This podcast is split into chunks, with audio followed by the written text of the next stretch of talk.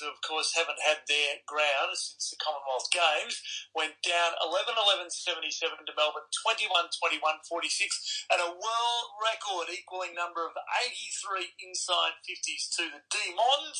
KL, it was a pretty good performance.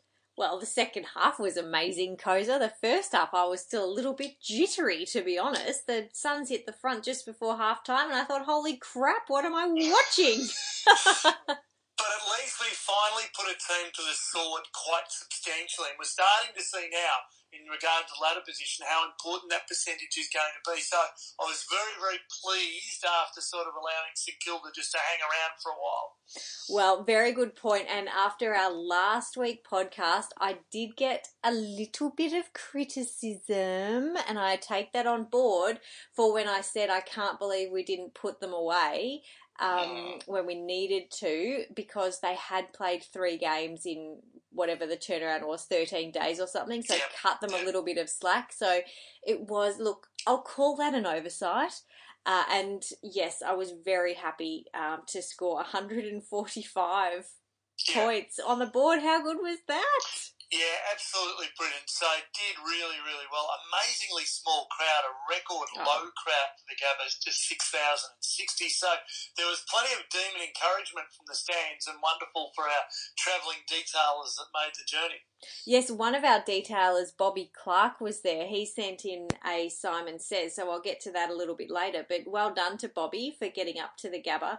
Um, but you know what, Koza? It wasn't just. I, I, this is a Demons podcast, I know that, but the crowds were also crapola at Suncorp Stadium, and there was a double header in the NRL, and crowds only got in total to 36,000, and that's a stadium that holds 42,000. That is four teams playing Mm. in a row, like back to back, two games back to back, and they only got 36,000. Could you imagine the crush to get into the MCG if it was a double header at the MCG? It would be extraordinary.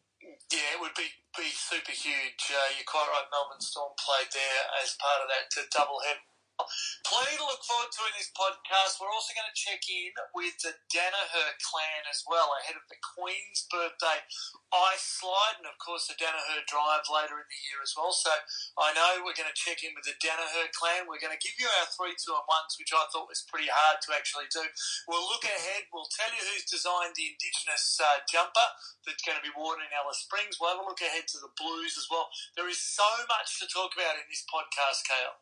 I, so you know what, Koza, let's get cracking with some Simon Says Okay. first then, because we were I don't know if it's just a the time I flick out the tweet or or you put out the Facebook post or whatever it is, but we I got quite a few this time. I, can I be selfish and start with my one that I put out? Jesse Hogan will be the best player in the league soon. Simon says.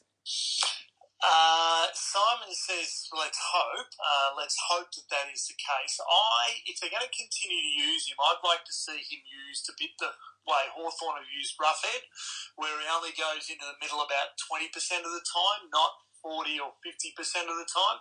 And I reckon if that is the case, then he could be a massive impact player in the middle, like Roughead is, and a huge presence up forward as well. Again, like Roughead, who's got four premiership medallions just jangling around his neck. So I reckon if he can be as good as that, yes, he will be close to top five players in the competition. Is he going to be the best?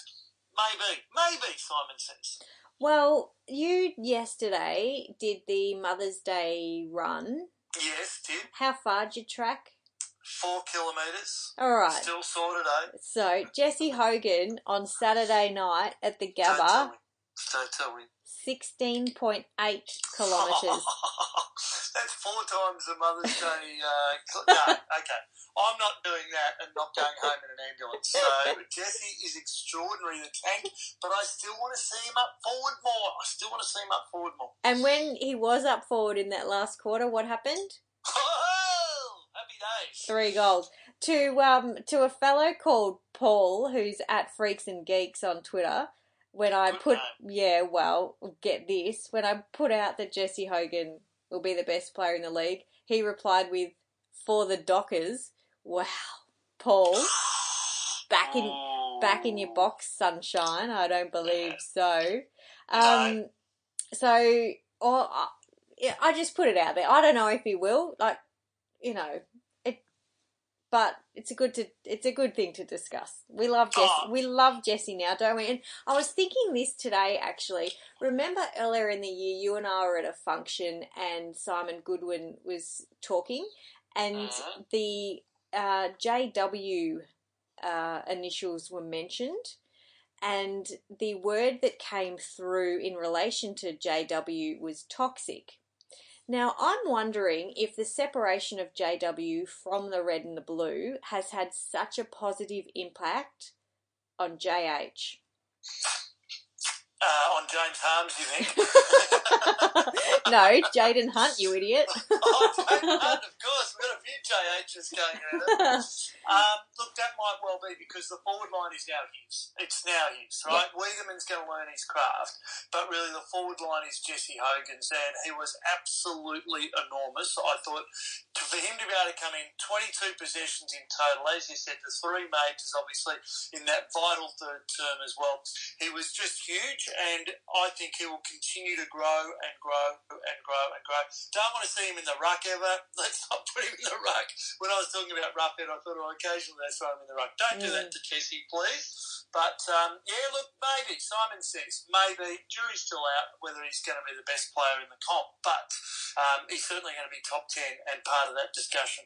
Well, you mentioned a name there in uh, Sam Weideman. Now, this next Simon says comes from at Deesman31 with Mhm. the uh, wonderful picture of Ron Barassi's kicking action as his profile pic. So, hello, red and blue is his name. Simon says keep playing Weideman over the next few weeks to give him the confidence needed to grow into the role. The forward line is starting to look settled.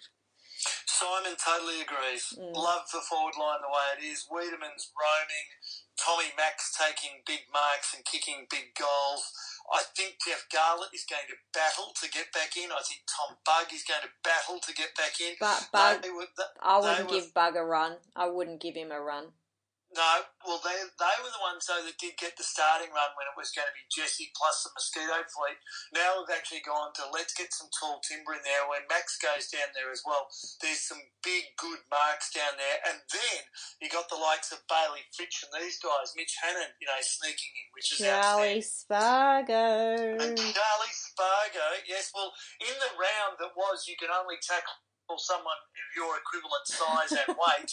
Um, Charlie Spargo, we should have just given him the ball and let him run because the only person that could have tackled him would have been someone of equal proportions from the Suns. And well, we'll be playing uh, Caleb Daniels mob in a couple of weeks, so that'll be Yeah. that'll be a great battle of the tackle. You mentioned um, Bailey Fritsch before, and we did get a tweet from now I can't find whose name it is, but a couple of people liked it from Bobby Clark, who I mentioned before, who was at the game. Yes. He said more of Frittata on the wing. Was at the game? Yeah, Frittata was at the game. So clean and knew where to run. A great footy IQ.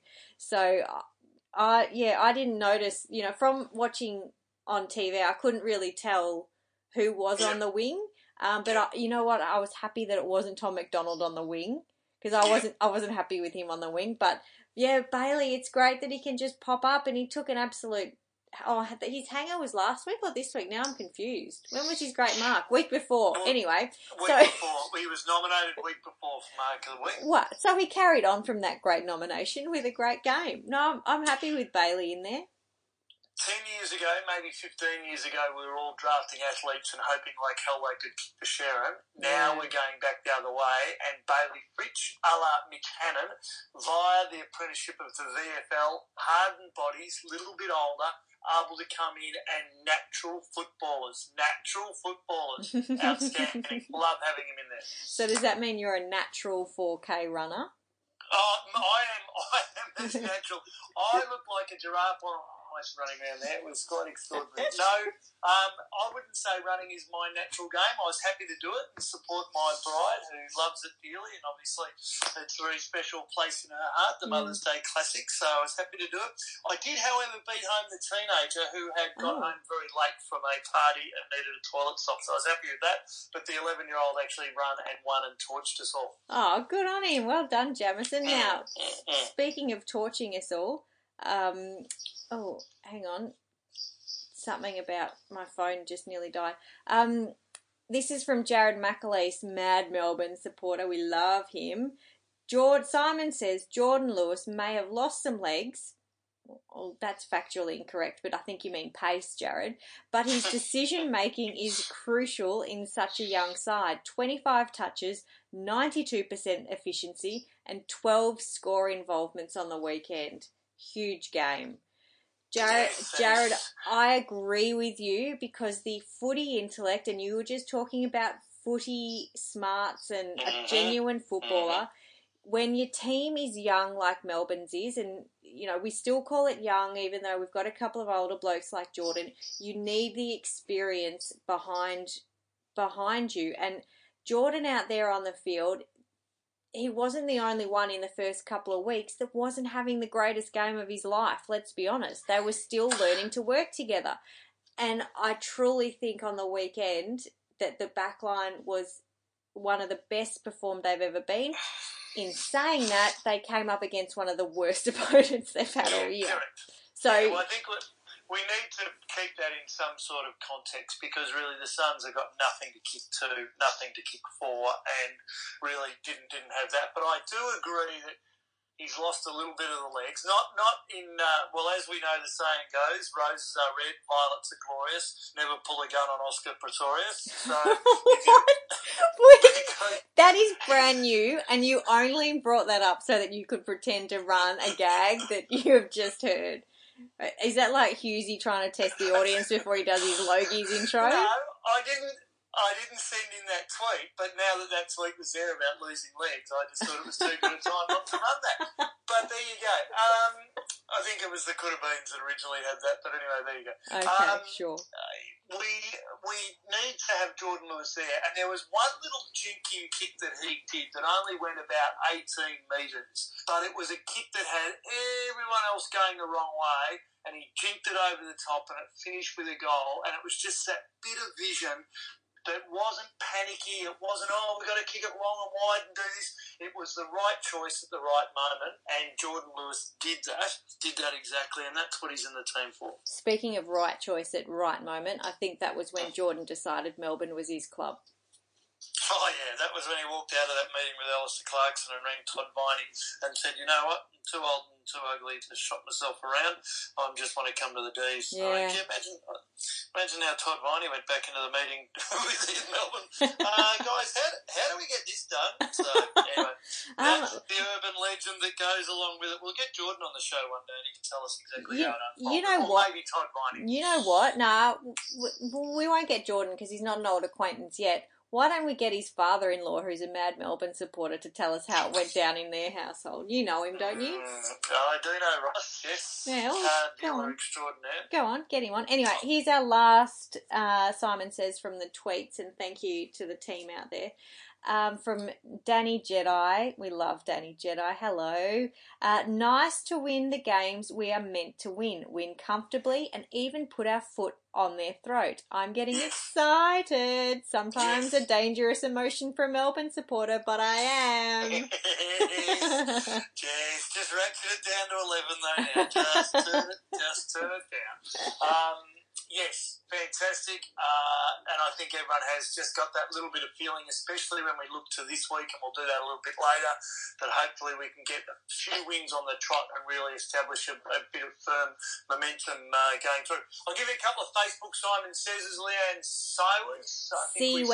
Seawes. Seawes. Yep. I asked her. Yep. Simon says going with our own formula of a rotating tall forward line is our key to success rather than trying to copy the Richmond small forward structure. Big tick. I'm going to mm. like that comment right now on Facebook for Leanne because no. that is, yeah, big tick, absolutely big tick. And um, she's spot on there because we've spoken about it already. Tom McDonald down there, big presence. Jesse Hogan roaming around the place, always dangerous. Sam Weideman learning his craft. Max Gawn going down there as well. It stretches any backline. It stretches any backline. It really, really does. No, I'm a big fan of that. And you know what? Just because a team won the grand final seven months ago with one strategy doesn't mean you can't win games with another strategy. So Certainly not. Uh, David Brown says Simon says they think they may rest Spargo, not on form, just to rest his body this week and bring back in Jeffy to give him a run against his old lineup. So Spargo had nine possessions. And uh, what did he do? Banged a two couple of goals. two goals, yeah, two, two goals, yeah. So Spargo potentially a rest. Uh, why would you rest him? Like, why? Why would you? well, Yeah. as David Brown says, maybe you just give the kid a chance to you He's know, played- reload the body. David, he's played three games. Oh, okay. Well, Let's- you're having a go at me running laps of the tank. You're saying it's okay to be belted up when you're four foot nothing. No, he's only played three games. If he needs a rest after three games, he shouldn't call himself a professional sportsman. Oh, you need a rest after three minutes. No, but I'm not a professional sportsman. No, no, that is clearly evident. All right. uh, I would. Uh, I can understand the mentality of bringing Jeff Garlett back in, but you know what? Sometimes if it ain't broke, don't fix it. Let Spargo go round again, David Brown. I'm not sure that Simon says agrees with you Well, on that one. just on that too, um, if you were going to bring in a small forward to replace Spargo, uh, Tommy Bugg kicked four for Casey against the the win uh, over Box Hill, and Garlett only Garlett only kicked one. So, you know, if you're going to pick a, a small forward that can kick goals, uh, it's at the moment it's not Jeff Garlett, it's Tom No, Bugg. So I, I would leave. Tom Bugg didn't play for Carlton though. They always say players like going Well, against their old Well, bring back Brock McLean and Earl Spalding then. Who gives a crap? Play the best team you've got. I don't know that Earl Spalding was ever a goal sneak. Yes, he Uh, was. He was a centre half forward, wasn't he? Yeah, he wasn't a goal sneak. No, he Oh, wasn't. He used to bang him through with that kicking style. It was quite extraordinary. Yes, it was a weird one. Uh, okay, David, uh, jury divided on that one. Nah, Andrew David. Weaver, Nah, David. Jury's not divided. It's out. Okay, you lose. jury overruled. Andrew Weaver. Simon says weed is vital to our structure and low possession hitouts count doesn't matter. Yes, Andrew Weaver, agree with that. I am much more of a fan of the weed interchanging in the ruck than uh, anyone else. Than J- uh, James Harmes, who was up in the ruck earlier on, and Mm. and even Jesse Hogan don't go in the ruck. I, I like Weed in the ruck, and it's only going to make him a bigger and stronger and and more viable option for the D's. I like it. I like I like Well, what he's you- doing. when you have a look at Weideman, he's 195, 97 kicks. So he should be able to manage in the ruck. We know most ruckmen are, you know, 200 plus.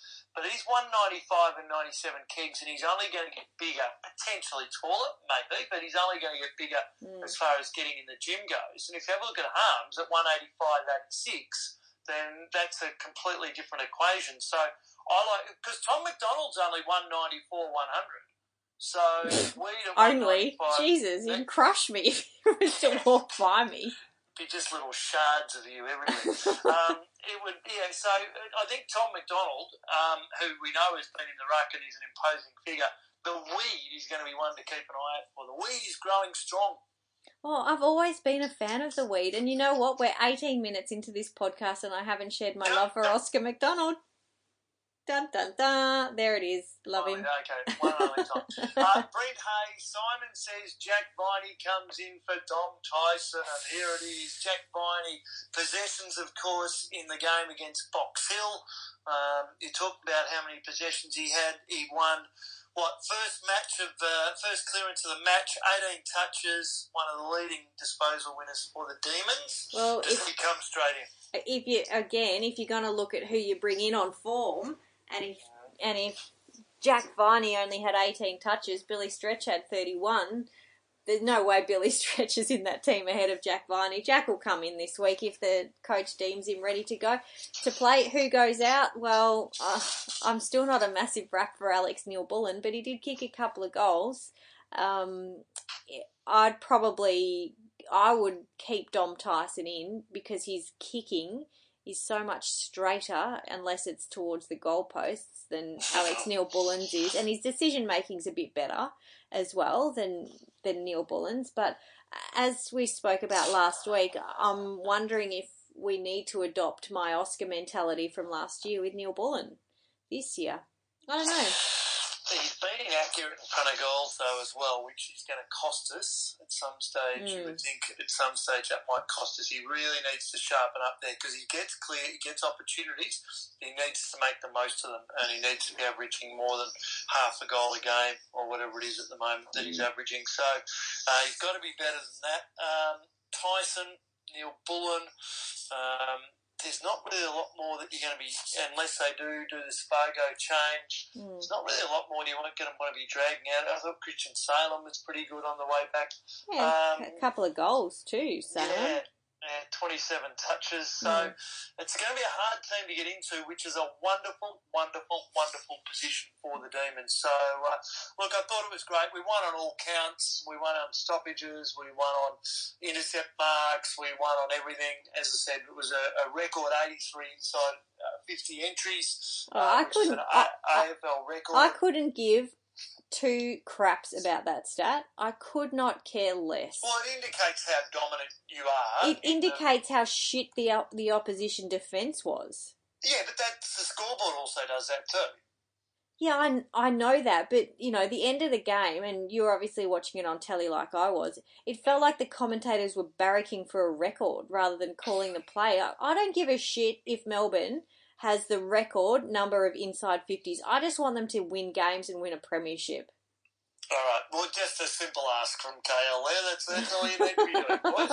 just line it up like that. Hey, we might take a quick break, and on the other side of this, we might hear a different voice because I know you checked in with the Danaher clan, didn't you, Kale? I did, and we haven't run our old acquaintance uh, segment for a little while because you've been incredibly slack at teeing people up. So I went above and beyond today. They did uh, release, it was in the paper today, the beanies are on sale. Go to freezemnd.org.au to get your beanies. I've ordered mine for myself and my dad for the game on Queen's birthday. The big freeze is back on, and you're right Beck Danaher is going to be our old acquaintance, and I did catch up with her earlier on today uh, for a quick chat about her life now and how it's changed since her dad got diagnosed. So, after this short break, we'll hear from uh, Beck Danaher.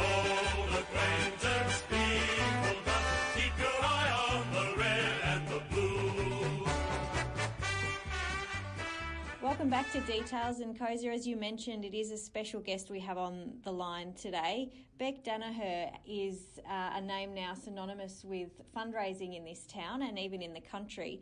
Uh, Beck is behind the massive push of her father to raise uh, awareness and and some funds for the Fight MND organisation. And Beck is on the phone. G'day, Beck. How you going? I'm good. I'm good. Thank you very much for having me on today. Oh, it's it's wonderful to have you on, to be honest, and it's just so wonderful that your dad's still around. Let's start off with him. How is his health? Yeah, he's going well, going well. Um, D is a, a progressive illness, um, so he's sort of, you know, every day gets some things get a little bit more difficult, but he's always such a positive man. So he's just working really hard behind the scenes to keep raising awareness and funds for MND. So I just uh, get to work with him every day, which is fantastic. Well, how um, how long ago now was it that he was diagnosed? So he was diagnosed in 2013. Um, so normally the average lifespan of someone with MND is only over two years. So he's lasted a lot longer than uh, we expected, which is so fantastic. We're really blessed in that regard.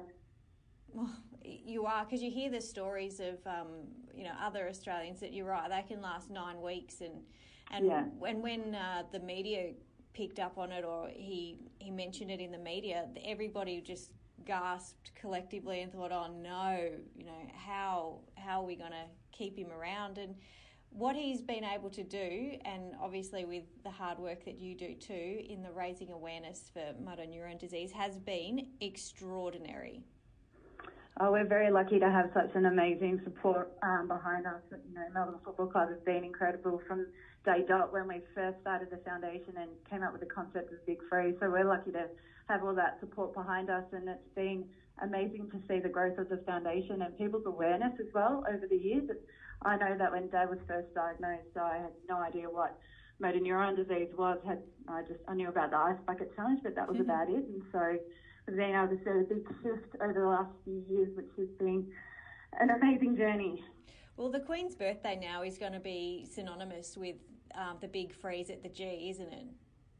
Yeah, definitely. It's um, been incredible to have the AFL support behind us, and it gives us a great stage to get out there and raise as much money. And you know, it's fantastic to have that day each year set aside for us.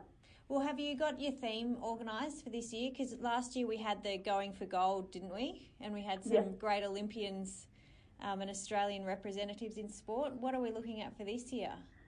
Oh, it's top, top secret. Uh, come on, I won't tell anyone.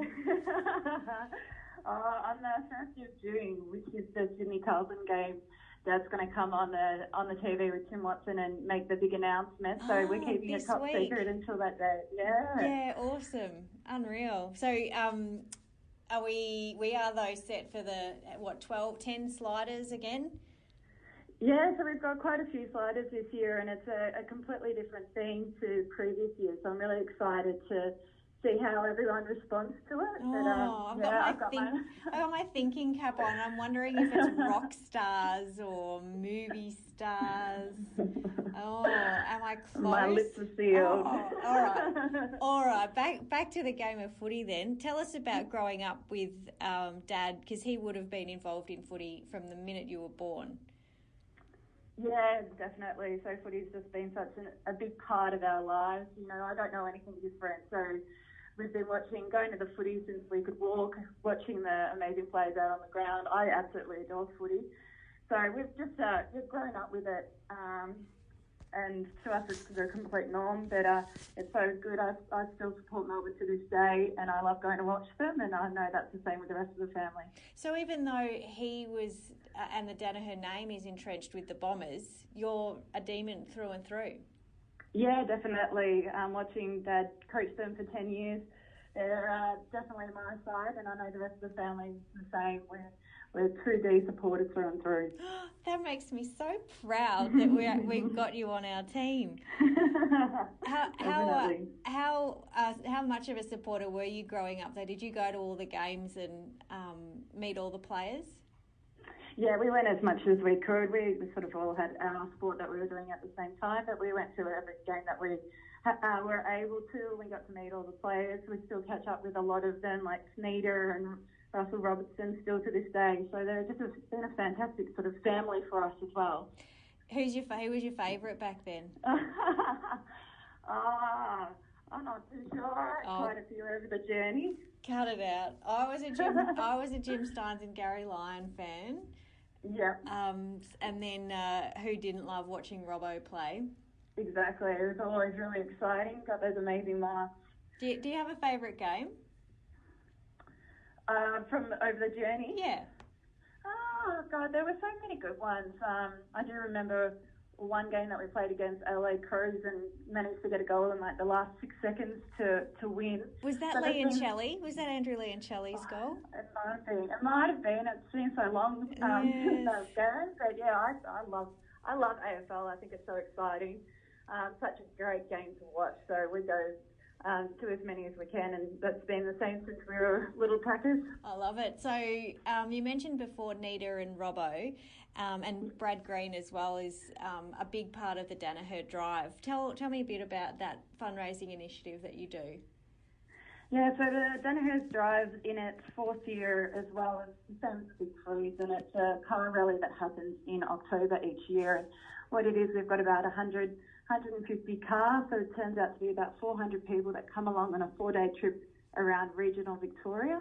And we're also crossing over into South Australia this year through the Coonawarra area and Mount Gambier. Yeah. So we sort of uh, have a big event each night, um, and all the cars go out and they fundraise in the lead up to it. So we managed to raise $2.3 million last year, and we're hoping to do the same again. It's just a lot of fun it'll be amazing as fundraising events in the lead up to it, and everyone has a really good time.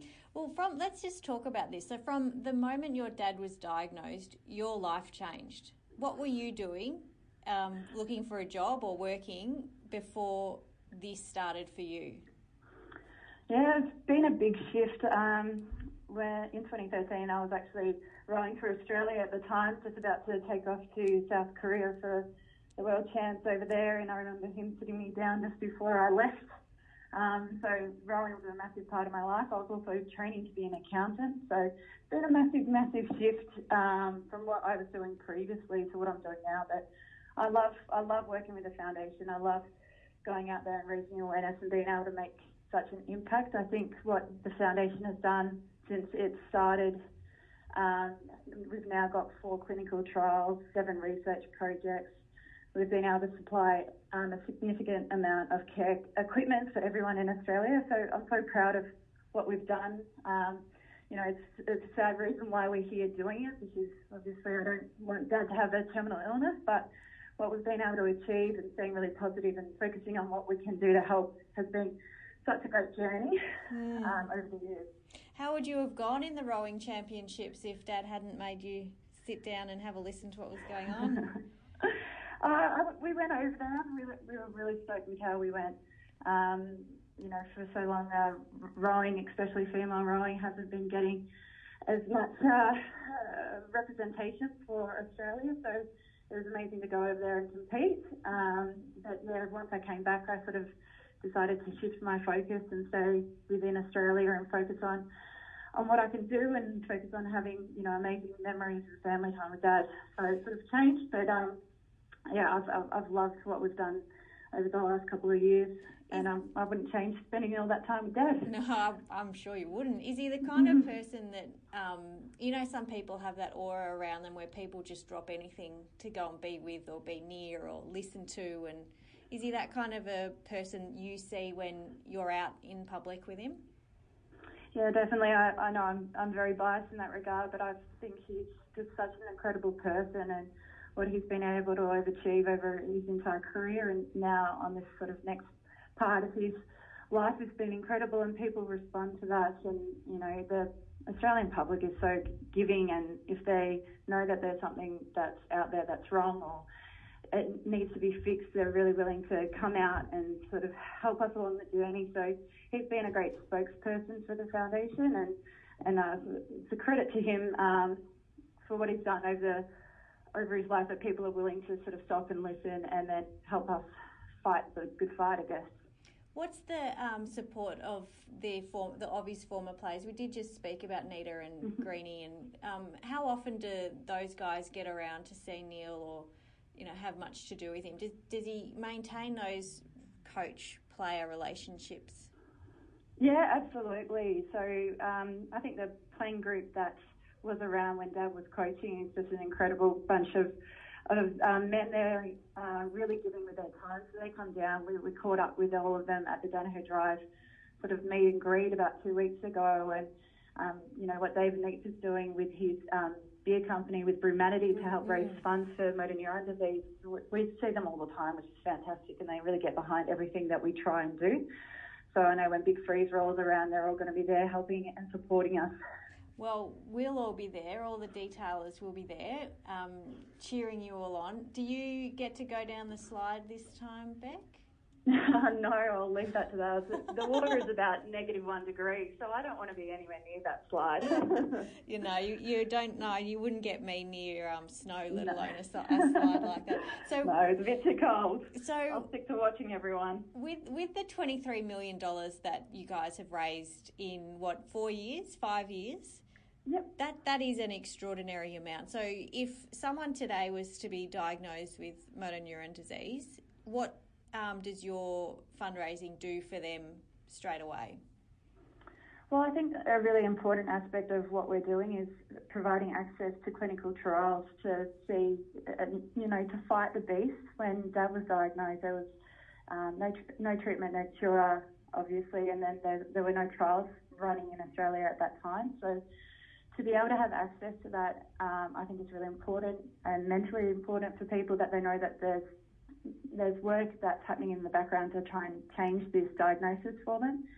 Um, and then we've also invested about $2.5 million into care equipment and aid to help families deal with the deal with how it changes their life. It's a really expensive disease because it does slowly paralyze your body. So there's so many different things that you need to get to help them remain independent for as long as possible, like wheelchairs and communication devices. So we've been able to fund that, and then I'm hoping down the track with our seven research pro, uh, programs that we're running at the moment there's going to be more trials available. So we're trying to do as much as we can as quickly as we can. Um, a big part of the foundation is urgency. So we don't want to sit on the money that is raised. We want to get it working straight away. So we're really trying to make sure that there's as much out there and as much help as we possibly can give to anyone that gets diagnosed. It's an amazing legacy, and I don't like to even think about the fact that he won't be around to see a potential cure. Um, but what you are doing now and keeping his memory will remain just because of the hard work that you and your family are doing now. I think it's so commendable, and I'm just so thrilled, and I know all Melbourne supporters are, that for his luck, it, I don't know if it's luck or what it is, that he is still here and, and we can still hear from wonderful people like you and, and him at this time every year. And it's so front of our minds now as it not just footy fans, I reckon, but Australians, it's so much closer to the front of our mind that this is a beast of a disease and we need to work harder to clear it. Yeah, definitely. We've got quite a, a long way to go ahead of us. So the ongoing support, especially that the Melbourne football supporters give us, is just so incredibly important. And I just want to take a quick second to say a massive thank you to everyone who's joined us along the journey, and, and I hope that I'll see them there. Um, the 11th of June for the Big Freeze. I hope they can grab a Big Freeze beanie, which is just going on sale from our website. So a big thank you to everyone that's supported us in the last few years, and hopefully we'll have them in the years to come. Fingers crossed, Beck. Thank you very much for spending the time. I've bought my beanies. I bought two, so for me and my dad. So we get along every year, and uh, so yeah, I'm lining up the beanies at home. But it's such a small amount that we can offer um, to hopefully help the lives of so many people, and the work you and the foundation does um, in the name of your father is just tremendous. And I congratulate you, and I know all Melbourne supporters just feel so much uh, warmth towards uh, the time that Neil spent at the club. So thank you very much for joining us on the podcast today. And just finally, tell us how we get to the website to buy those beanies. Yeah, if they just jump online and go to www.fightmnd.org.au and they can buy their beanie, they can donate, all and all the information for the big freeze is on there as well. So really hoping that everyone can uh, get behind us again for the fourth campaign. Thanks, Beck. Go D's.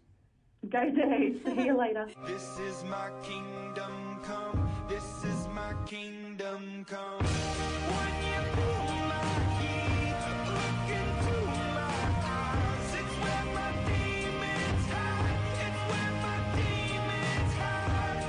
Don't get too close. Welcome back, Dean Taylors. And how good is Beck Danaher? Absolutely brilliant. I've got the good fortune, Pale, as you know, of working with her with the Danaher Drive, which will certainly come into focus uh, in the latter part of the season, and that's an outstanding event. Love being a part of that. Manage all the media. Uh, pro bono for Neil, who gave me a met me at a, a function, or not met me, but caught up with me at a function one day and said. I've got a job for you. I said, Oh, have you, Neil? He said, Yep. He said, This is what you're going to do. And he said, I'm going to pay you. And he used two words that equivalent to uh, nothing. and you're going to love it. and I said, That sounds like a great deal. Yeah, that sounds like a great deal. He's a very persuasive man, the Reverend, and obviously Beck's brilliant as well. And 23 million bucks, and I'm very proud to have been a part of it. And I look forward to seeing who'll be going down the ice. I I've just got- a few, yeah. a few whispers, but won't be revealing anything. Oh, have you had some whispers, mm, had you? Just whispers, just whispers. Can't Well- say too much. Well, I've I kind of got this feeling that it's going to be a rock star, a movie star. I don't know. I don't know why. I'm probably way off the track, but I wouldn't mind seeing Paul Kelly go down, um, strumming bars to high. What are you? making gravy. I know, uh, high on the hill, looking over the bridge to the MCG. You idiot. um, you know, people that write or fantastic footy songs. Um, yeah. the you know Holy Grail. You people, you know what's his name? Mark Seymour from Hunters and Collectors. Ah, well, won't, won't say won't say too much, but I don't. Anyway, won't say too much. won't say too much because then I can't be accused of saying anything. But Fair enough. anyway, nice she was she Um, was she was great to chat to, and I'm just so um, amazed at the work they have done in the relatively short time. So, as she said, when Neil was diagnosed, there were no clinical trials. There was nothing going on to do any research into um, what causes MND. Now they have clinical trials. They are spending every dollar that they possibly can on research and development to find a cure and to make the lives of the sufferers that much better. Now, there was um, someone who got diagnosed recently and passed away nine weeks later, and Neil Danaher is still with us, and we're going to go around again for another big freeze. And that website again is um, FightMND. Hang on, what is it? FightMND.com.au, FightMND.org.au. Get behind it, buy your beanies, and you can also donate as well on that website. If you don't want to buy a beanie, you can just donate. Um, but get behind it because Neil's our man, and you know that that whole family, they're Melbourne people. They're not Essendon people. They're Melbourne people through and through. Neil's family um, on that side, so get behind it and and give back to what Neil gave us. He got us to a grand final. Sixty points later, we didn't win it, but we still got there. And the connection he has with the players that he played that played for him in that time is just remarkable. Yeah, they call him the Reverend, and he still has plenty of disciples. I've bought a couple every year, and for those of you that are follically challenged, they are outstanding. They do keep the bombs warm, as well as obviously raising plenty of cashola for a very sad cause, but a good cause. And Neil Danaher is sadly, but uh, I suppose proactively given a face to MND that not a lot of us were aware about. So uh, plaudits and kudos not only to Neil but to his family who are also having to live through it as well. And uh, as I said, I'm proud to uh, do my bit to to try and help out. So uh, not sure you're going to see rock stars this year, but we'll wait to find out. Oh, KL. so you know, you Uh, know. no, no, no. I just said not sure. Just uh, uh, said not sure. Uh, moving right along. Moving right along. Don't want to give anything away. Uh, we also need to look ahead to Carlton. Hey, a nice touch too with. Uh, Jeff Garlett's auntie designing the Indigenous uh, um, jumpers that will be worn against Adelaide Crows up in Alice Springs. Yes, So, they were uh, that's, unveiled That's a really nice touch. So they're on sale as well. Yeah, they're unveiled today by the club. So if you follow along on their Instagram or Facebook, um, even on their website, you'll see pictures of um, the four Indigenous players that play with Melbourne out on the MCG wearing the jumpers. And Jeff Garlett does look really proud to be wearing that. So maybe he'll get back for that game. We'll see. Maybe that's a good goal for him. Dion Johnstone, Nev Jetta, Jeffy Garlett, and Jay Kennedy Harris. Uh, uh, the, the lads that are a chance to be wearing that against uh, against the Adelaide Crows. First up, though, we have a game against Carlton, and just before we touch on that, uh, obviously the news of the day today when we're recording is uh, Essendon who continue to go into a spiralling free fall. Uh, they have parted company with former Melbourne coach Mark Neeld as well. So What uh, What do you want? What do you want me to say here, Koza? Do you- Nothing. I just am recognising it for a fact because what you will do is put on some size 10 Doc Martens and give them a kick around the chops. So we don't need to be doing that. What we need to be doing is uh, moving forward a look at us taking on Carlton. That'd be better, Kale. Can I just Can I just say? Oh, I knew, I knew you wouldn't. You couldn't help yourself, could you? Can you I? Could not help yourself. You'd be like the last person when exams, pens down. Oh, but can I? Can I just do this? No, I would always finish before time was up. Thank you very much. Oh, Uh, because I because I knew the answers before I went in, and Essendon should have known the answer to this question. Can Mark Neeld coach? No, he can't, and he's gone. Thank you. All right, let's look ahead to Carlton. Carlton and Melbourne, and we're also going to do our three, two, and ones as well. Uh, Carlton and Melbourne, and this one at the MCG, one ten. If you'd like to head along there, round nine, Sunday, May twenty. The Blues got over the top of uh, the ex Mark Neeld's Bombers.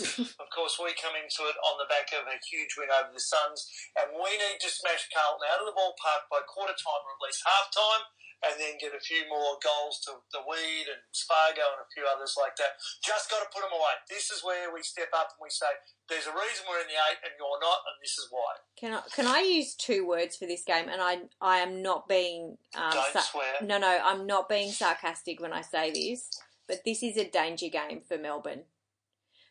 I say that because Carlton has a renewed spirit about them. Yes, they beat Essendon, doesn't matter. They beat a club. They won their first game in 14 rounds.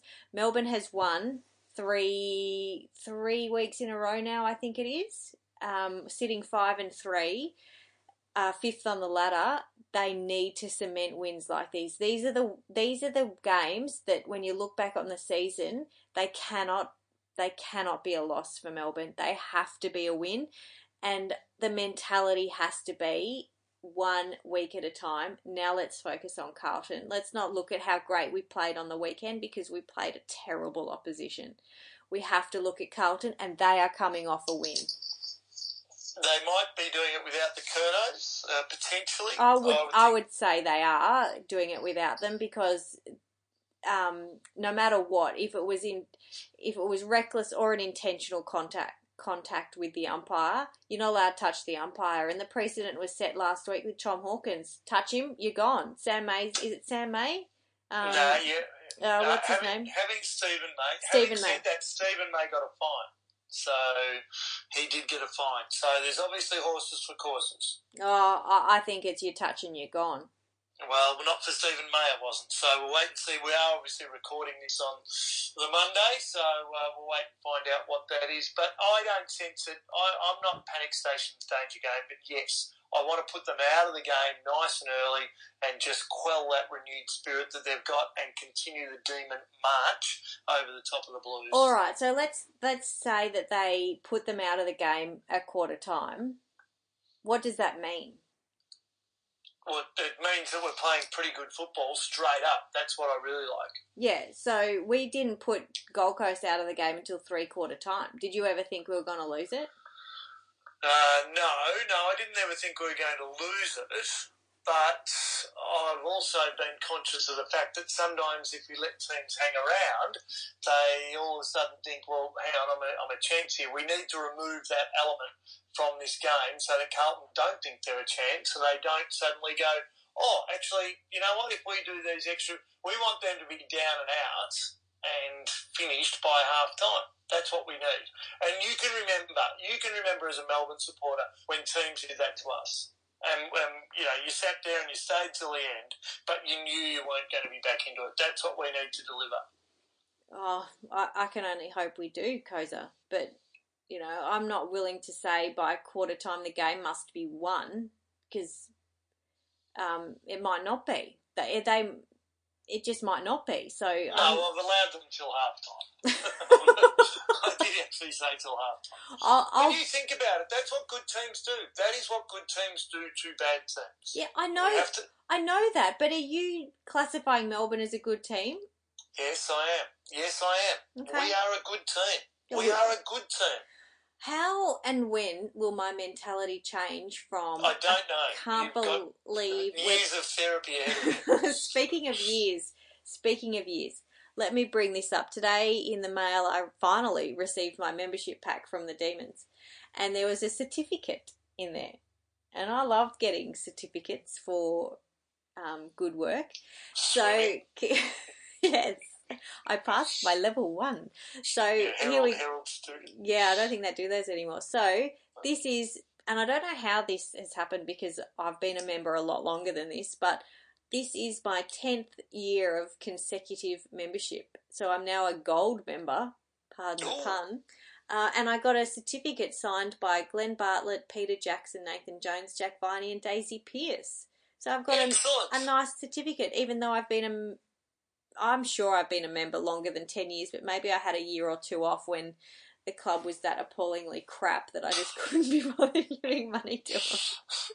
Well, congratulations on becoming a gold member. Thank you. Um, very good by you, and yes, you would have been for longer than that, I would think. Yeah, well, Um, I, I used, know- I used I to know- get the membership cards, you know, when I had to stamp. You got your twelve games, and they used clipped. to clip You them, clip them off. Yeah. Yeah. I used to get that. Anyway. No, that was it. Uh, well done on that. And I know the boys will be signed up, no doubt about that. oh, they have been are. since birth. Yeah, yeah, yeah. of yeah. course, Yep. of course. Um, well, let's hope they get to enjoy it. Um, there'll be lots of detailers, I would think, probably heading along to the MCG. We're going to make our way along there as well. Yeah, so uh, send us what I, what I'd love, love detailers to start doing is take a picture of sort of where you sit, who you sit with, send it in to us. Um, you know, and just put it up there on Twitter or Instagram or Facebook or whatever it is, and loop in details as well. And we'll just start developing this community of people, and we'll kind of know each other where we're all sitting and what we're doing when we when we go to matches. So just take a picture of yourself, where you're sitting, who you're sitting with, all the rest of it. The MCG one ten um, on the Sunday afternoon. I reckon that would be awesome, and I don't think Jeff Garlett's going to get back in, but I don't know. Nah, I'm I'm pretty sure he will. I reckon Earl Sporting's got a better chance of getting a game than Jeff Garlett. All right, let's finish up with our three, two, and ones. How did you go? I had a few apologies in there as well. Oh, I, I don't have apologies, but I'll give um uh great question. I'm going to give two one to Hogan, Mm, two to Tom McDonald because he's my Mhm. favourite player, and I'll give three to James Harmes. Oh, okay, so Holmesy gets the three. I, right. I reckon you know what he was just it was a strong four quarter performance. Yeah, it was. I had him in at two. Uh, the one vote, I could have had Max, I could have had Jordan, I could have had Bailey, could have had Jesse. Uh, I actually gave T Mac three. I gave Harmsy two. Um, and uh, the one is the one I'm anguishing over at the moment. I've got Oliver sitting there. Oh, do I want to put Jesse in? You know what? Brayshaw had a good game, and the other one I Yeah. we haven't even mentioned yet is well done to Michael Hibberd for getting on the board with a goal, and he he he started that forward play for He that goal, so, and then he finished it off. So well Yeah, done to yeah. him. So who who are you going one? All right, we'll be we give one to Michael Hibberd then. Oh, if you want to, I don't think he's got a vote from us this year, but yeah, right. sure. Give it to Michael Hibberd. Yeah, done. Nice, nice to see him back, and he was very jubilant when he hit that goal hard. So uh, well done to him. Uh, it was pretty good all round performance. I mean, T Mac finishing with five goals. See, Hannan's unlucky. He had three goals as well. Hogan the three, Neal-Bullen two, Spargo two, Salem two, Hibberd, Beltram, Gawn, Brayshaw. Love the spread of goal kickers. Love the fact that we've got plenty of avenues to goal. Really, really important. So um, Well, you Yeah, did, it's you just mentioned Tommy McDonald's five goals, and I I saw this stat um, on Twitter. So from games one to 108, Tom McDo- Tom McDonald kicked eight goals. mhm. From games 109 to 129, he's kicked 32. drafted as a forward originally.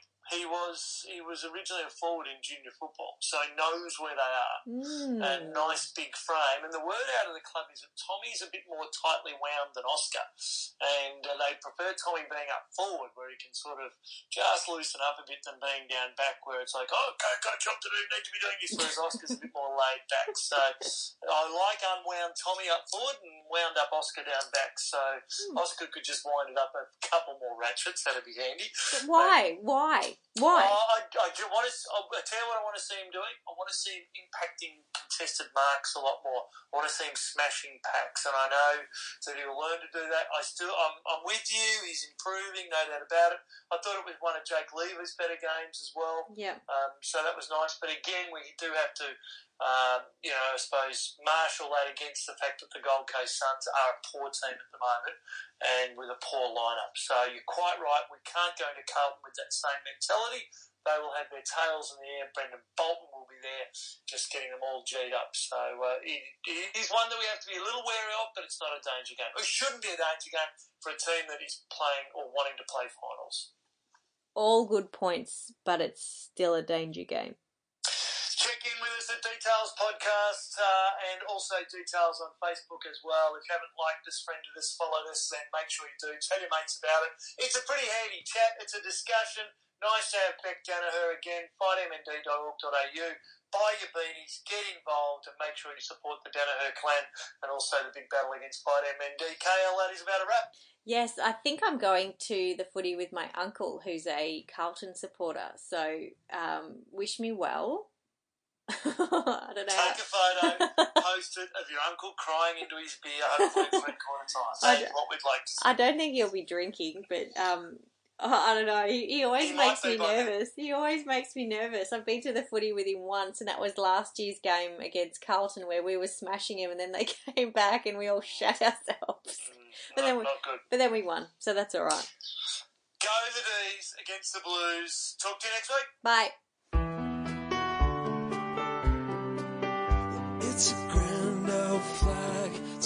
Flying flag, it's an emblem for me and for you. Well, it's the emblem of the team we love, the team of the red and the blue. Well, every heart beats true for the red and the blue as we sing a song